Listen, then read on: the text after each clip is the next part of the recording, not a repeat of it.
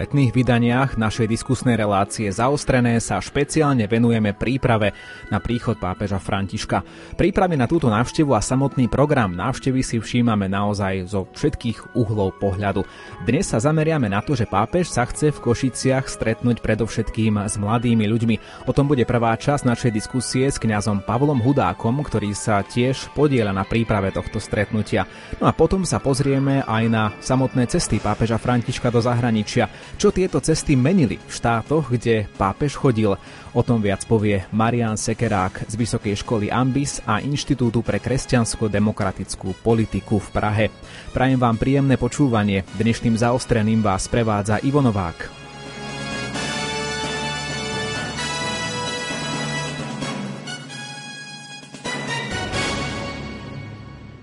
Na úvod dovolte pripomenúť, že Rádio Lumen sa každý deň venuje z rôzneho uhla pohľadu príchodu pápeža Františka na Slovensko. Na webe lumen.sk nájdete v hornej časti denný prehľad, vždy exkluzívne informácie o príchode pápeža.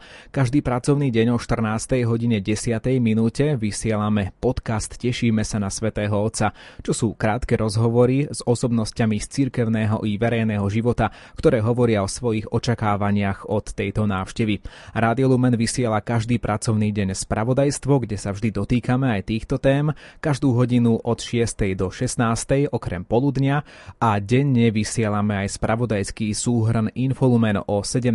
hodine 30. minúte a k tomu pridávame niekoľko mimoriadných vydaní našich pravidelných diskusných relácií, ako je aj dnešná relácia zaostrené. Ideme teda do Košíc a ideme sa bližšie venovať tomu, že pápež sa chce stretnúť aj s mladými ľuďmi. V rozhovoru s kňazom Pavlom Hudákom, rektorom domčeka blahoslavenej Anny Kolesárovej vo Vysokej nad Úhom sa dozviete, že na takéto stretnutie sa dostanete aj vtedy, ak máte viac alebo oveľa viac ako 30 rokov. Zaujímavá spojitosť je aj medzi Ankou Kolesárovou a priebehom tohto stretnutia pápeža s mladými ľuďmi. O tom všetkom viac Viac vám už povie kňaz Pavol Hudák. Najprv sme sa ho opýtali na prvé pocity, keď zistil, že pápež príde na Slovensko a že sa bude chcieť stretnúť s mladými práve v Košiciach. Bol som e, veľmi milo prekvapený, pretože e, sme tam prežili tú slávnosť bahorečenia v podstate troma rokmi. Hej, slávnosť e, nádhernú, keď bola na tom im, tom mieste e, blahorečená tínežerka e, Anka Kosarova. Čiže naozaj akoby, e, je, je tak, že pápež prichádza na to miesto, kde bola tá slávnosť a my si ju môžeme pripomenúť, túto slávnosť. E, dokonca bude taká istá veľká plocha podia ako vtedy, e, čiže nazveme to, že na tom istom podiu, hej, ako by sa dohrala tá slávnosť stretnutia so Svetým Otcom. Takže pre je to veľká radosť. A dokonca tam prídu mladí z celého Slovenska, lebo tam bola blahorečená mladá hej, naša Slovenka, e, Anka Klosarová. Čiže to je, to je veľmi pekné, že tínežery prídu na miesto, kde bola slávnosť tínežerky.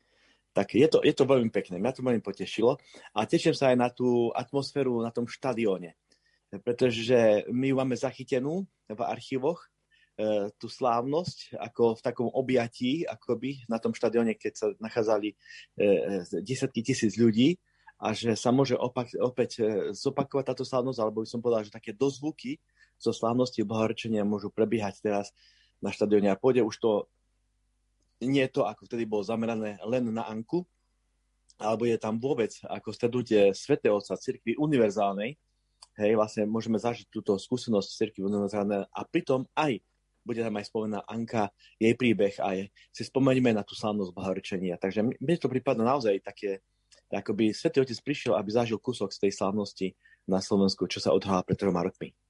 Svetý Otec si mohol vybrať naozaj všelikoho na stretnutie a rôzne skupiny, ale vybral si aj mladých a práve špeciálne s nimi sa teda chce stretnúť v Košiciach. Ako vnímate toto, alebo čo možno z toho usúdiť, že pápež mal takýto záujem sa stretnúť práve s mladými Slovákmi a Slovenkami?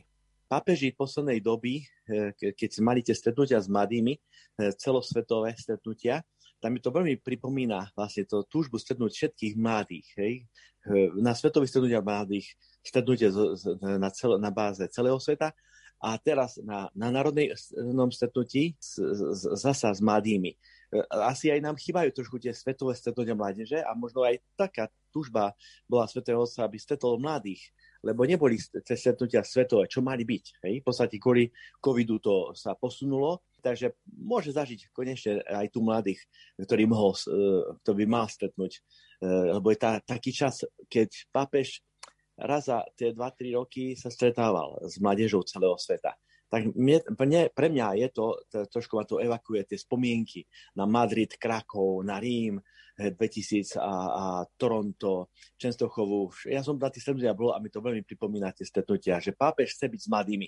Druhá vec, že na Slovensku si to vybral, lebo to bolo aj, aj mne to pripomína, ako mi naozaj to blahorečenie Anky, že, že keď, keď už eh, na Slovensku prvá laička bola prvý laik, bol blahorečený a to je práve Anka a dokonca s radou mládeže, tak stretnúť, stretnúť tú mládež, ktorá je oslovená Ankou Kosarovou, že, že chce vidieť, e, zažiť. Veď, veď my vieme, že príbeh Anky Kosarovej je, sa odohráva v príbehu mnohých mladých ľudí a mladých, mladých rodín, lebo to už beží 22 rokov táto téma a preto by som rád pozval na štadión nielen mládež od 15 do 30, ale všetkých ľudí, ktorých zasiahlo aj príbeh Anky.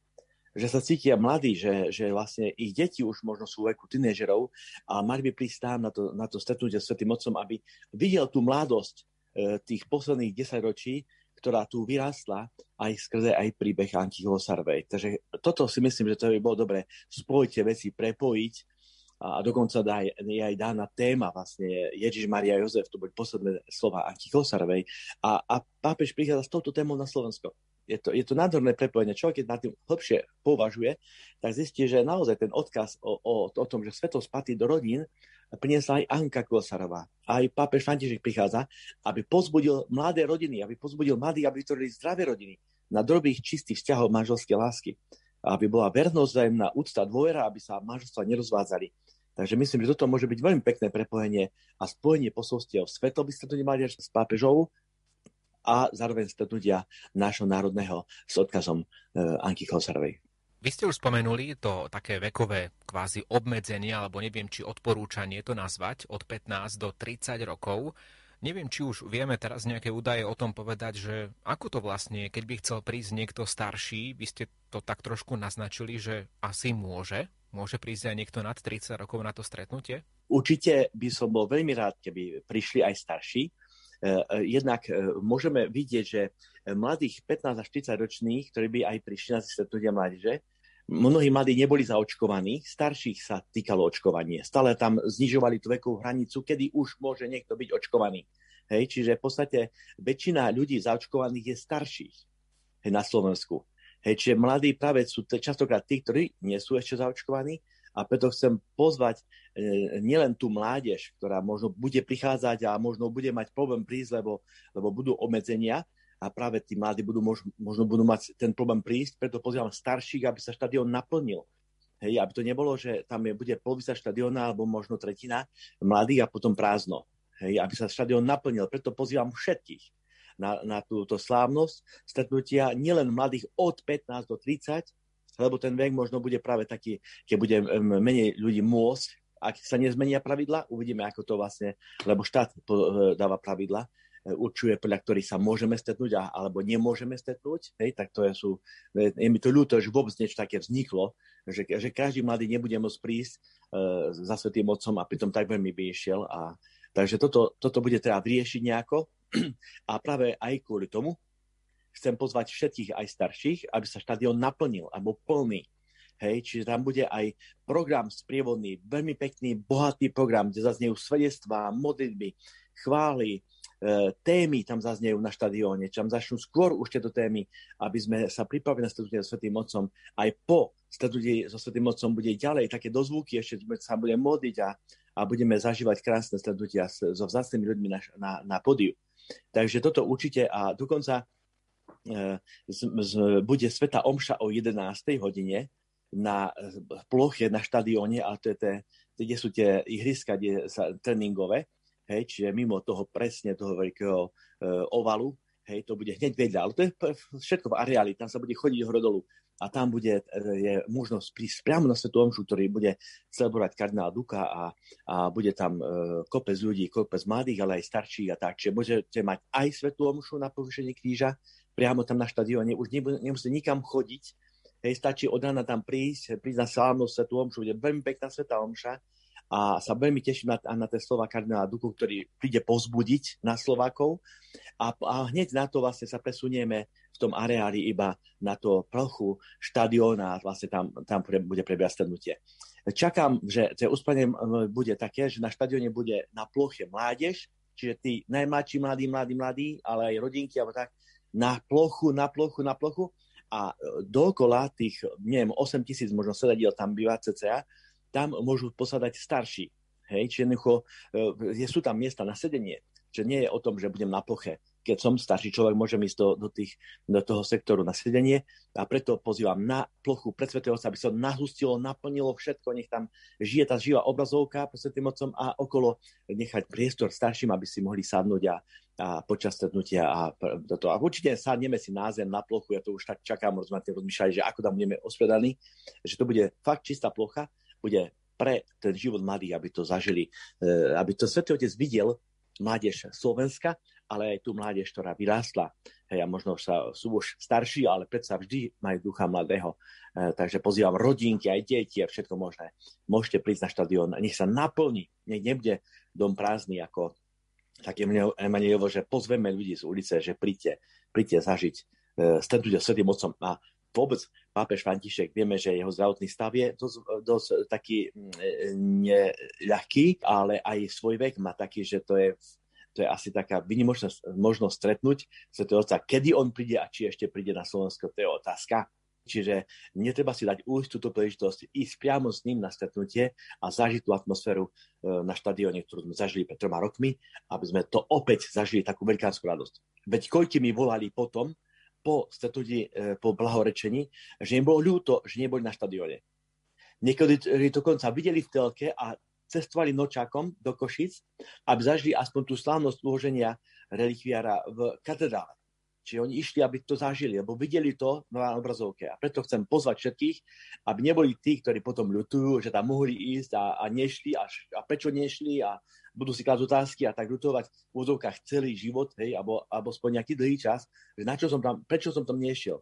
Na stretnutiach svetových sú milióny, 2 milióny ľudí, 2,5 milióna, 5 miliónov na Filipínach bolo. Čiže to sú, to sú obrovské stretnutia, veľké masy a my to môžeme zažiť aspoň trošku tu na tú našu slovenskú masu mladých ľudí, alebo tej mladých rodín, alebo mla, e, rodinky, ktoré pozývam aj starších, aj rodičov pozývam. Tam bude pekný program a môžete trošku aj sa omladiť pri tých mladých. Ja sa vždy teším na stretnutia mládeže s pápežom, pretože tedy pápež hovorí k srdcam mladých ľudí.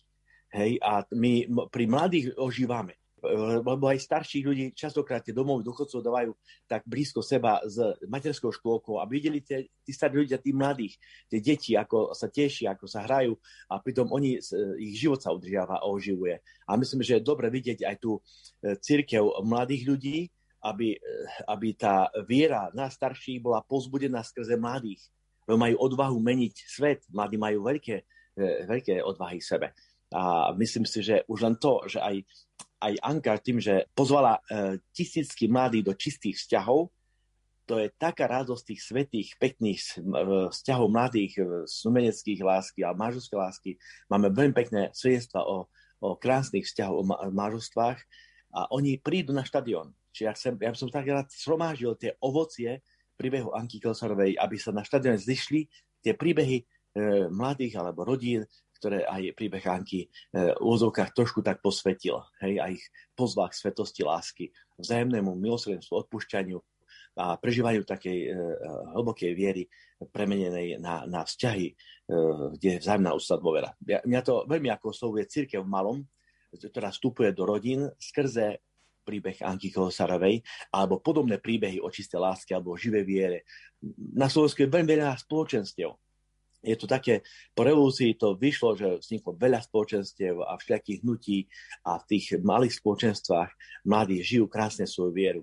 Takže malo by to byť stretnutie všetkých spoločenstiev na Slovensku, ktoré sú, sa venujú mladým alebo vyšli z mladých, najmä tomu tí, tí ľudia formovaní v tých spoločenstvách. Takže myslím si, že to nielen Anka, ale príbeh vôbec všetkých tých našich spoločenstiev. Tak pozývam všetkých vás, všetkých, ktorí počúvate, pošlite tam aj svoje deti, aj vnúčatá, aj príďte sami, hej, nebojte sa, sadnite si, budete zažívať krásnu atmosféru mladých, aby sme všetci zažili mladosť cirkvi na Slovensku. Otec Pavlo, keď ste boli teda mladý alebo relatívne mladým človekom a prvý raz ste sa stretli vy so Svetým Otcom, nemyslím nejako z očí v oči, ale práve na takomto nejakom stretnutí Svetovedný mládeže alebo niečo podobné, ako to ovplyvnilo váš život? E, tak e, naozaj v tomto veku, keď som mal ja ten vek 15-30, tak ja som e, so Svetým Otcom nebol, ale akurát pamätám si, áno, áno, jedno stretnutie bolo v Čenstochovej v roku 91, Hej, tej som zažil to stretnutie so Svetým Otcom a vtedy som mal, koľko som mal, 26 rokov asi. Hej, takže to ma veľmi zasiahlo v Čenstochovej. Tam bolo 1 300 tisíc mladých, doteraz si pamätám, a som išiel so autobusom mladých zo Slovenska. Mal som akože za úlohu viesť ten autobus. Žasol som nad tým, že, že ako Jan Pavel II dokázal pritiahnuť mladých, že vôbec začala tá kultúra stretnutia s mládežou, Hej, Svetý otec Jan Pavel II toto začal, pre církev veľkým darom sa stalo a to pokračuje ďalej. A že mňa to veľmi ako tak e, pozbudilo v, mojom, mojom, v tej mojej formácii, lebo som bol práve prvák na teológii a som e, vlastne už začal študovať teológiu a prípravu na kňazstvo. A mňa to veľmi pozbudilo, aj pamätám si Bárku, keď sme spievali na, na tom stretnutí svetovom v Čanstochovej, pán zastavil sa na brehu. Hej, tak to slzy išli a tak. Čiže je to tak fakt na, naozaj prípada, že keď prichádza apoštol Ježiša Krista, tá viditeľná hlava na zemi, jeho námestník, prichádza, aby sa dotkol srdc mladých, Kristus sám, aby ich pozval, povedal, že pod za mnou. To je ten, ktorý pozýva e, aj do zasveteného života. Takže pre mňa stretnutie tamto, to bolo také pozbudenie, že áno, som v seminári a dobre som sa rozhodol a vidím, že to má zmysel a že e, má k tomu volá aj, aj Kristus skrze svojho námestníka.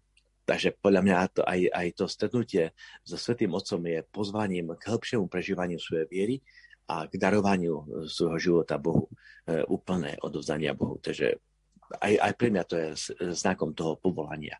Akoby Kristus naozaj prichádza aj cez pápeža a volá do služby pánovej. Takže netreba sa toho bať a chcem povedať jednu vec. E, čo, to, čo vyžaruje zo stretnutia so Svetým Otcom je obrovská láska obrovská láska.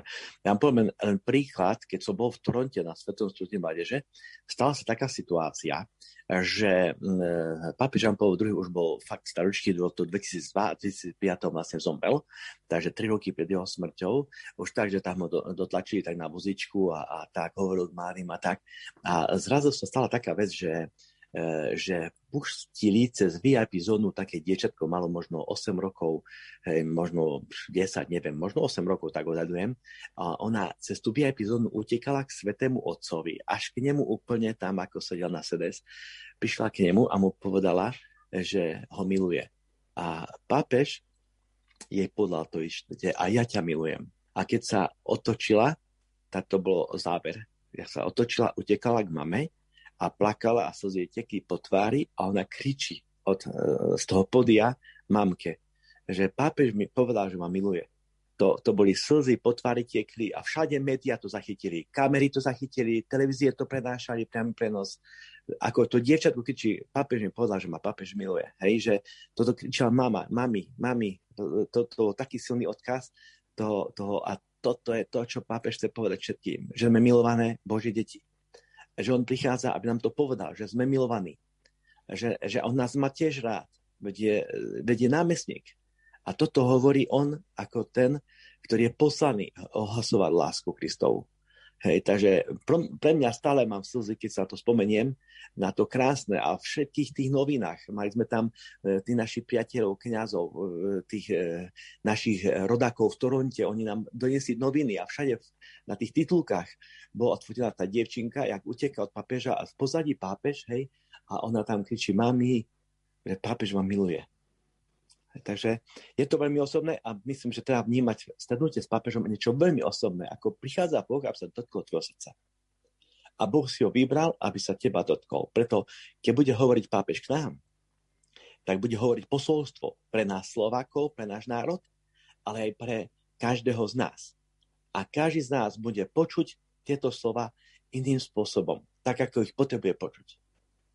Čiže dotyk Božieho slova v nás spôsobuje tá otvorenosť, s ktorou máme prísť za papežom. Preto sa dá pripraviť na stretnutie so Svetým Otcom, aby sa mohol dotknúť nás jeho slovo, ktoré mu dal Kristus pre nás. Tak ja sa táto veľmi teším na stretnutie s pápežom hovorí kňaz Pavol Hudák, rektor domčeka blahoslavenej Anny Kolesárovej vo Vysokej nad Uhom. Čo si môžeme všimnúť na doterajších apoštolských cestách pápeža Františka? O tom bude druhá časť našej diskusie. Našim hostom už o chvíľu bude aj Marian Sekerák z Vysokej školy Ambis a z Inštitútu pre kresťanskú demokratickú politiku v Prahe. Pripomínam, že Marian Sekerák je aj autorom našej pravidelnej rubriky Vatikánsky týždenník. O chvíľu pokračujeme. Somos peregrinos que venimos hoy aquí, desde continentes y ciudades. Queremos ser misioneros del Señor, llevar su palabra y su mensaje. Ser como María la que un día dijo sí ante la llamada de tu proyecto.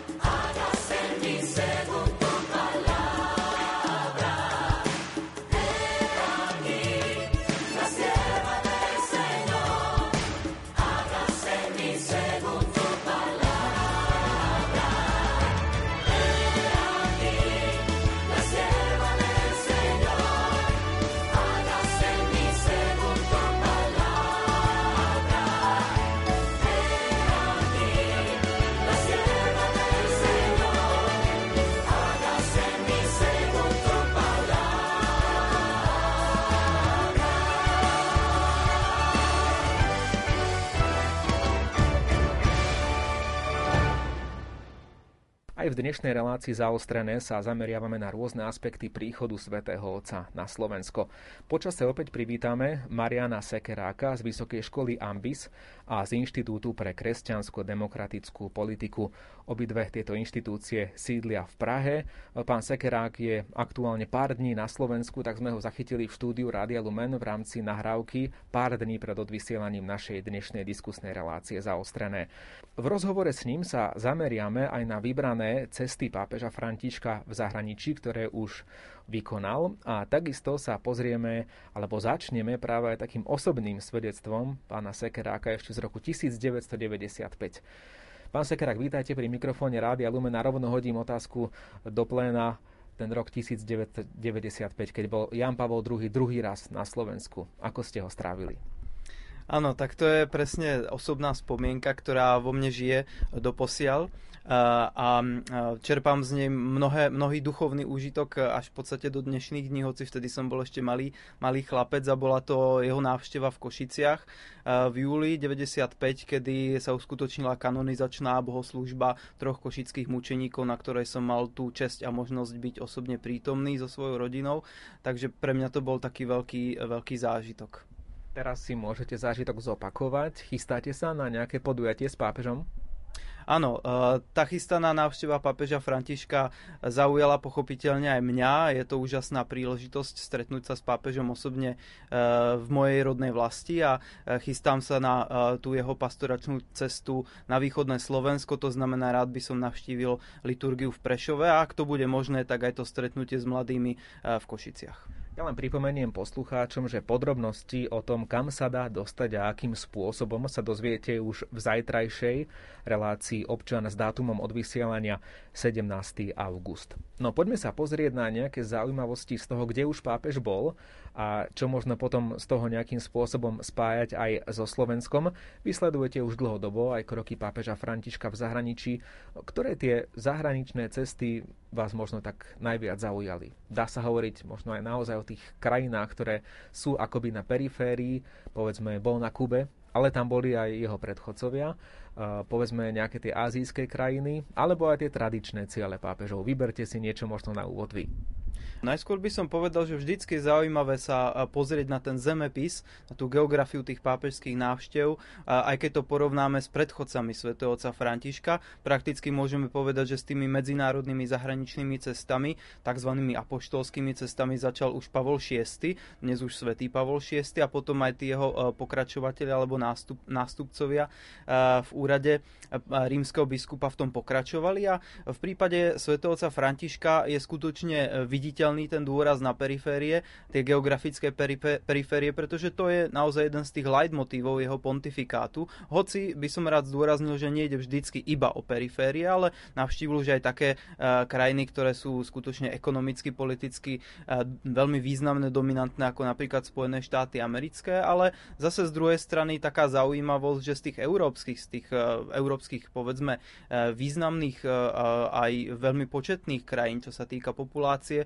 Zatiaľ nebol napríklad e, v Španielsku, v Nemecku a vo Francúzsku síce bol, ale bola to oficiálna návšteva e, v Štrasburgu v Európskom parlamente. Teda ne, ne, e, nešlo o oficiálnu návštevu Francúzskej republiky. Tak to sú také zaujímavosti a možno ešte keď sa pozrieme na juhoamerický kontinent, tam stojí za povšimnutie to, že už bol v rôznych juhoamerických krajinách, ale zatiaľ, a zatiaľ sa zdá, že ani nechystá sa tam pozrieť, nebol v Argentíne, vo svojej rodnej vlasti. Prečo je to podľa vás tak? Prečo sa do tej Argentíny nešiel pozrieť? Veď predsa vieme, že aj pápež Jan Pavel II bol v Poľsku, pápež Benedikt XVI, vy ste mi pripomenuli ešte pred reláciou, že vraj teda až trikrát bol v Nemecku počas svojho pontifikátu. Prečo? O tých dôvodoch môžeme v prípade e, pápeža Františka, myslím si, že iba špekulovať. E, vieme, že e, situácia v Argentíne už 10 ročia pomerne dramatická, že tie politické zmeny sú tam veľmi turbulentné ekonomické problémy takisto má táto krajina veľmi výrazné a významné. Um, to si však nemyslím, že toto by boli tie dôvody. Skôr to budú nejaké také osobné tendencie či preferencie, uh, kvôli ktorým sa rozhodol pro, proste uh, svoju vlast nenavštíviť. A osobne by som tak typoval, že možno, že až do konca svojho pontifikátu uh, ju ani nenavštívi. A je možné, že tie dôvody spoznáme až potom, keď ten pontifikát sa skončí. V tej sumy krajín, ktoré ste spomínali pred chvíľou, je teda zjavné, že konštatovať, že pápež František vyhľadáva len periférie, alebo predovšetkým periférie v rámci svojich ciest, v rámci svojich návštev, že takto to povedať, to je asi také veľmi lacné a povrchné skonštatovanie. Súhlasím s tým a v súvislosti s tým môžeme povedať, že aj ten výber Slovenska je veľmi zaujímavý, pretože ako som už spomenul, mnohé veľké významné aj tradične katolícke krajiny, ako napríklad to Španielsko, zatiaľ neboli na programe tých jeho ciest a o to viac je zaujímavejší výber práve Slovenskej republiky a aj ten veľkorysý, veľkorysý priestor, ten časový priestor, ktorý venuje tejto návšteve pápež František. Keď som si ja pozeral nejaké návštevy pápežov ešte aj pred pápežom Františkom, napríklad zaujal ma jeden článok v katolických novinách, kde sa spomínalo to, že taká návšteva pápeža môže zmeniť pomery v krajine. Napríklad v prípade Kuby to boli poprvý raz vôbec v histórii komunistickej Kuby slávené Vianoce. Poznáte také príklady, keď po, povedzme aj taká návšteva pápeža Františka niečo zmenila vo svete, alebo navštívil nejakú krajinu a naozaj zmenili sa, neviem, či už možno politické pomery, alebo nejaké zásadné témy, do ktorých pápež vstúpil, prehovoril v tej krajine a niečo sa začalo diať. To závisí od toho, akú tú zmenu chápeme, ako ju definujeme, či sa uspokojíme s nejakým politickým vymedzením, alebo si zoberieme e, na pomoc nejaké ekonomické kritéria zmeny. Takže tú zmenu alebo posun, e, vnútropolitický posun alebo posun vo vnútornom dianí tej krajiny v tom najširšom slova zmysle môžeme samozrejme vnímať z rôznych perspektív. Ako ste spomenuli už, e, tá Kuba sa často spomína ako taký e, pomerne pomerne významný príklad, keďže Jan Pavol II tam bol um, už v druhej polovici 90. rokov uh, na apoštolskej ceste a v podstate zhruba od tej doby môžeme pozorovať určitý postupný, postupnú transformáciu toho režimu, ako politickú, tak aj ekonomickú. Nedávno napríklad uh, umožnenie uh, nejakých menších živností na Kube a podobne, čo doposiaľ nebolo vôbec možné.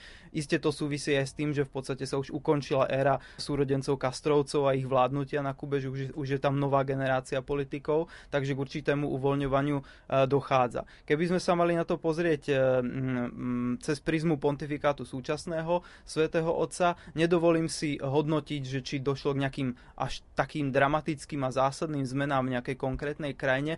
E, skôr si myslím, že to veľmi môže pomôcť k určitej zmene klímy alebo transformácii myslenia alebo možno prinesení nových akcentov do tej spoločnosti ako takej. A ja verím, že a dúfam, že aj tá uh, ohlásená chystaná návšteva pápeža Františka na Slovensku bude mať aj tento, dúfam, že pozitívny efekt. Ak hovoríme o tých európskych krajinách, skúsme to ešte raz opakovať poslucháčovi.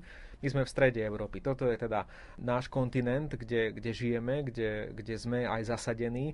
Ako vnímať to, že pápež si vyberá práve našu krajinu a nie možno to katolické Francúzsko, alebo teda čiastočne ešte stále katolické Francúzsko, alebo iné krajiny, povedzme aj to Nemecko ste spomenuli, aj keď Nemecko má teraz svoje také vnútrocirkevné problémy, ale sú to, sú to významní hráči nielen politicky, ale aj v rámci cirkvi. Myslím si, že uh, tú svoju úlohu zohráva aj tá možno trošičku určitá naliehavosť alebo, t- uh, alebo opakované pozvania, ktoré dostával pápež František a dokonca už aj jeho predchodca Benedikt XVI, uh, aby navštívil, respektíve navštívil navštívili Slovensko, najskôr teda Benedikt a neskôr František. Tie pozvania prichádzali opakovane od rôznych politických predstaviteľov, od pochopiteľne aj predstaviteľov miestnej partikulárnej cirkvi na Slovensku.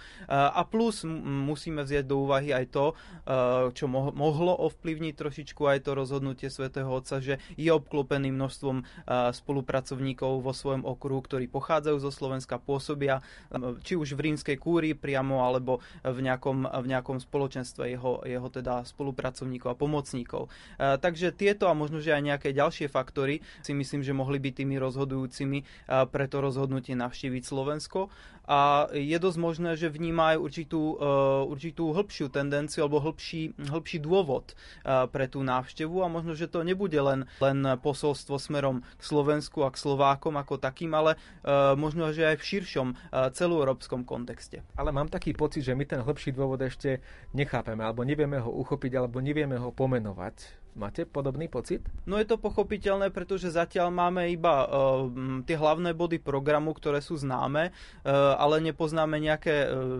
významné a výrazné detaily a hlavne nevieme, uh, a to je úplne uh, pochopiteľné, nevieme, čo pápež František nám povie, aké posolstvo prinesie a myslím si, že na m, hĺbšiu analýzu budeme mať potom dosť času po tej návšteve uh, m, trošičku zamyslieť sa nad tým, čo bolo tým hlavným posolstvom, aké akcenty vlastne priniesol Svätý Otec pre Slovensko a možno, že aj pre Európu. Ja by som sa ešte raz dotkol Luniku 9. Ja som mal minulý týždeň v relácii Salesiánov, ktorí pôsobia na Luniku 9 a teda pripravujú sa na túto návštevu a ich som sa teda pýtal, že či to nebude hamba. Ja viem, že to je taká možno nie celkom dobrá otázka, alebo nie, nie by som povedal adekvátna otázka, ale hovorím jazykom možno aj poslucháčov a bežných ľudí, ktorí naozaj si tak povedia, že, že môže to byť zahambujúce pre Slovensko, pretože tie zábery jednoducho pôjdu do celého sveta. Avšak keby sme boli poctiví, tak vieme, že napríklad aj Paríž má svoje také, tak povedzme, no-go zóny, kde sa bežný človek neodváži len tak ísť, pretože sa tam nežije žije celkom usporiadanie a žijú tam tiež sociálne slabší ľudia. Takéto miesta má aj Brusel a majú ich vlastne všetky krajiny. Ale bol, bol pápež František e, navštevovať počas tých uplynulých návštev aj tie také, by som povedal, zlé zóny svetových metropol alebo, alebo časti krajín, kde, kde e, tí lídry tých krajín to veľmi nechcú ukazovať, že aj toto máme v krajine. Videl to aj v iných krajinách?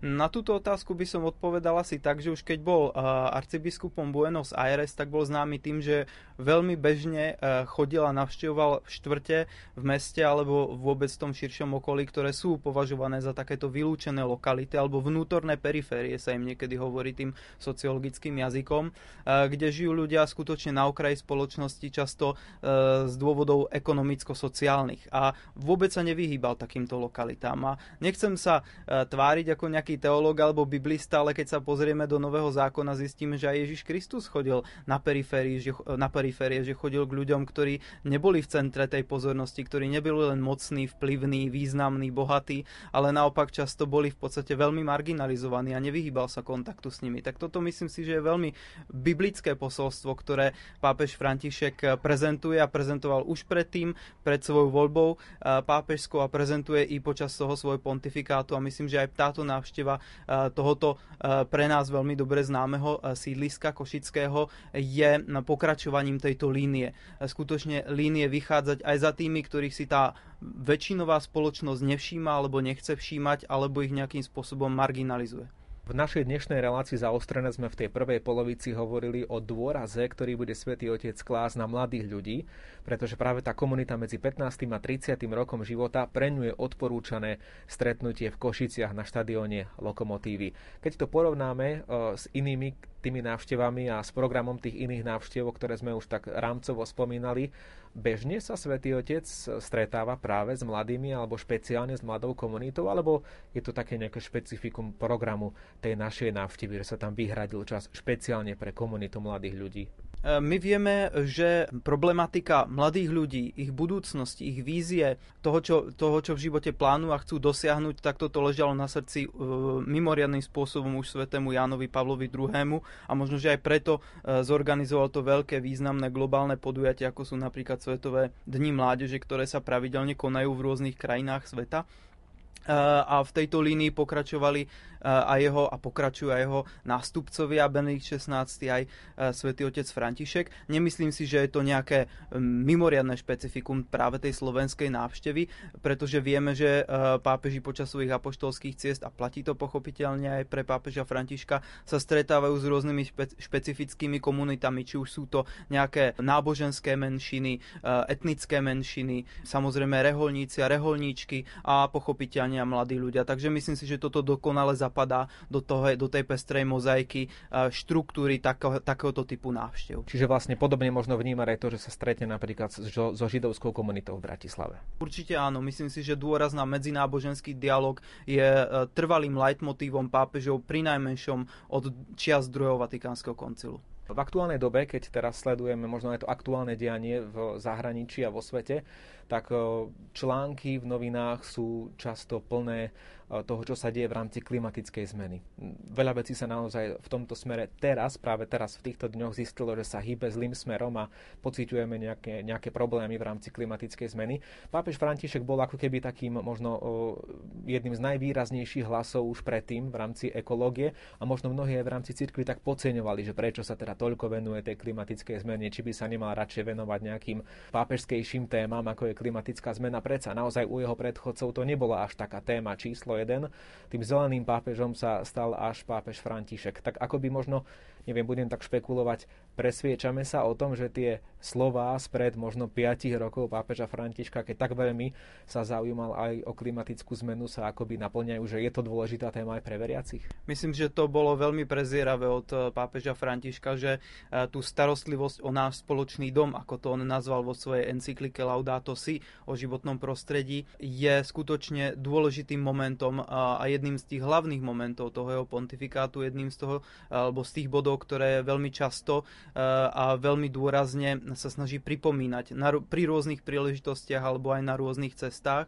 Eh, osobne si myslím, že bude na to príležitosť, alebo mohla by byť na to príležitosť aj na Slovensku. Možno nepociťujeme ešte priamo tie, tie dôsledky, ale vidíme to, že životné prostredie eh, je celkový mechanizmus, je to, je to organizmus, kde je všetko so všetkým prepojené a že skutočne klimatická zmena sa týka bezprostredne aj nás a že je to téma, ktorá je aj duchovná, pretože ak sme veriaci a veríme, že tá príroda, to, čo nás obklopuje, je Božie stvorenie, je to niečo, čo je človek, človeku darované, čo by sme mali obhospodarovať, o čo by sme sa mali poctivo a s rozvahou starať, tak to nemôžeme podceňovať. A vidíme, že ak sa táto zložka podcení, ak to životné prostredie okolo seba ničíme e, úmyselne svojou negatívnou činnosťou, e, tak sa nám to e, buď nám alebo ďalším generáciám môže veľmi kruto vypomstiť. A to si myslím, že už sa deje momentálne, keď vidíme vo svete tie e, v podstate skutočne katastrofické dopady, či už globálneho oteplovania alebo vôbec znečisťovania našej planéty. Vy ste boli hostom našej relácie ešte pred pár týždňami keď ste zvýraznili, že na pápeža je podľa vás veľmi potrebné nejakým spôsobom pripraviť sa práve cez čítanie jeho dokumentov, takýmto spôsobom ho spoznať. Vy ste tento apel zaznamenali najmä v liste našich biskupov v pastierskom liste, ktorý bol čítaný pred niekoľkými týždňami v našich kostoloch. A, a teraz ste sa ma pred reláciou ešte predtým, ako sme začali nahrávať, pýtali teda, že ako sa to pohlo, či sa, či sa ešte nejakým spôsobom niekto vyjadroval v tomto smere. Prečo to tak veľmi považujete za dôležité pripraviť sa na pápeža čítaním jeho dokumentov, keď možno vidíme naozaj ten, to gro tej prípravy ako takej iste, že modlitbovej prípravy na Svetého Otca, praktickej prípravy. Prečo vy vidíte eh, ten základ v tom čítaní dokumentov? Myslím, že je dôležité eh, sklbiť tu dve podoby vnímania tej apoštolskej cesty. Jedna, jedna podoba alebo jedna rovina je tá emocionálna, ktorá je pochopiteľne veľmi dôležitá, pretože to môže byť obohacujúce aj pre duchovný život človeka, aj pre jeho psychické prežívanie tej vlastnej viery. A druhá rovina alebo uh, druhá oblasť je tá intelektuálna, racionálna.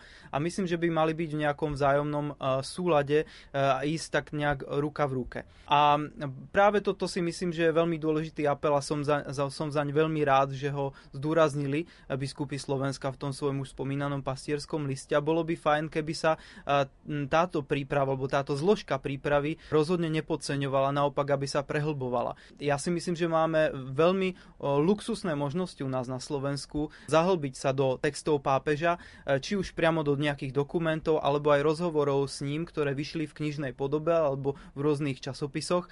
Na to, že sme pomerne malý trh knižný, tak tu máme veľmi veľkú ponuku takýchto titulov titulov veľmi kvalitných, ktoré sú často teda písané priamo pápežom alebo sú vo forme rozhovorov s ním, takže myslím si, že vyberať je z čoho. Stačí sa len e, zahlbiť alebo vziať tú knižku či ten dokument do ruky, zahlbiť sa, zamyslieť sa. Myslím, že aj tento letný čas nám na to ponúka e, mnohé príležitosti. Na záver ešte sa dotkníme jednej agentúrnej správy, ktorú sme si všimli a to je to, že veľa novinárov prejavilo záujem už v predstihu priletieť s pápežom na Slovensko a stráviť s ním tento čas. Dokonca tí, ktorí teda sa aktivizujú v rámci tejto veci organizačne, tak povedali, že veľmi rýchlo sa zaplnilo to lietadlo, rýchlejšie možno ako inokedy.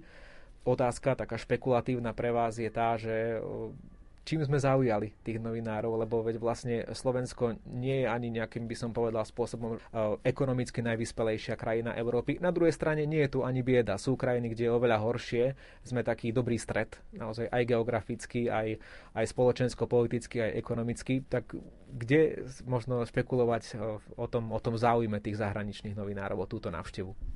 Asi by som vychádzal z toho, že sme prežívali a bohužiaľ ešte stále prežívame uh, veľmi kritickú pandemickú situáciu, uh, ktorá, bola, ktorá eskalovala najmä v tom minulom roku a začiatkom tohto kalendárneho roka. A vieme, že v podstate život na celej planéte sa nie že zastavil, ale výrazne spomalil a obmedzil v mnohých oblastiach. A to platí aj pre apoštolské cesty pápeža, ktorých je mnoho plánovaných a má samozrejme rôzne, rôzne pozvania, rôzne priority alebo rôzne plány, ale nebolo ich možné zorganizovať e, a realizovať e, kvôli tej pandémii. A až po mnohých, mnohých mesiacoch sa vlastne tento rok na jar realizovala jeho návšteva Iraku, čo je teda diametrálne odlišná krajina v porovnaní so Slovenskom, pochopiteľne aj z historických, geografických, politických či ekonomických dôvodov. A možno, že je to aj určitý kontrast, že práve po Iraku, ktorý ešte stále prežíva dôsledky krutej vojny, ktorá tam prebiehala a všetky dopady, ktoré sa s tým spájajú, prichádza na pomerne vyspelé vyspelé.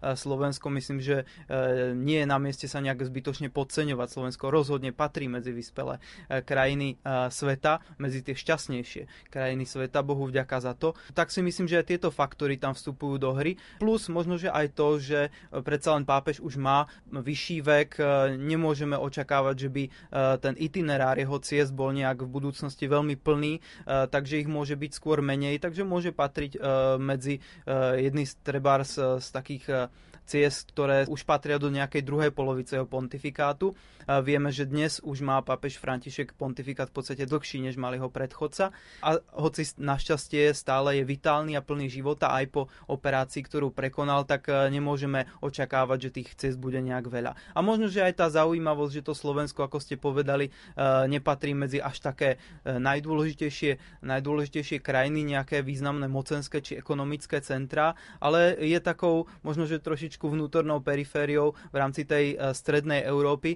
Eh, tak eh, kombinácia týchto faktorov myslím, že je aj pre tých zahraničných novinárov zaujímavá a myslím, že tí vatikanisti, ktorí sa venujú vatikánskemu dianiu, budú podávať veľmi intenzívne správy o tom, ako to prebieha na Slovensku, aká je táto, táto cesta, alebo aká bude tá cesta v septembri. Bude veľmi zaujímavé to sledovať. Našim hostom bol Marian Sekerák z Vysokej školy Ambis a Inštitútu pre kresťansko-demokratickú politiku v Prahe. Naša dnešná relácia zaostrené je na konci ďalším aspektom prípravy cesty pápeža Františka a slovenským pohľadom na túto záležitosť sa budeme venovať opäť o týždeň v ďalšom vydaní relácie zaostrené. Nezabudnite na náš podcast, tešíme sa na Svetého Otca, ktorý nájdete na podcastových službách Rádia Lumen a taktiež aj v našom vysielaní každý pracovný pracovný deň o 14.10 a denný prehľad relácií, rozhovorov a zvukových nahrávok o príprave na návštevu svätého Otca na Slovensku nájdete aj na webe lumen.sk. Dnešné zaostrené pre vás pripravil Ivo Novák. Do počutia.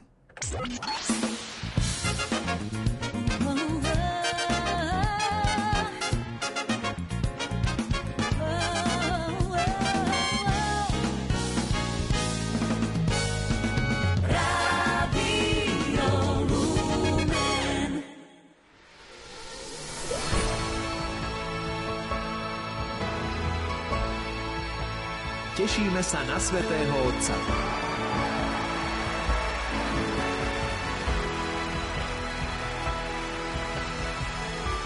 Tešíme sa na Svetého Otca, na jeho príchod na Slovensko a hlavne preto, aby tu teda priniesol taký pokoj do našej krajiny, radosť, lásku chudobným, trpiacim a tak, aby aj do rodín prišla taká zájomná súdržnosť, taká tolerancia, aby sme sa všetci tu mali dobre na Slovensku, aby sme aj duchovne rastli a hlavne vo viere, aby povzbudil našu vieru, lebo to veľmi potrebujeme, aby v rodinách sa viera žila, skutočná, živá, práva viera.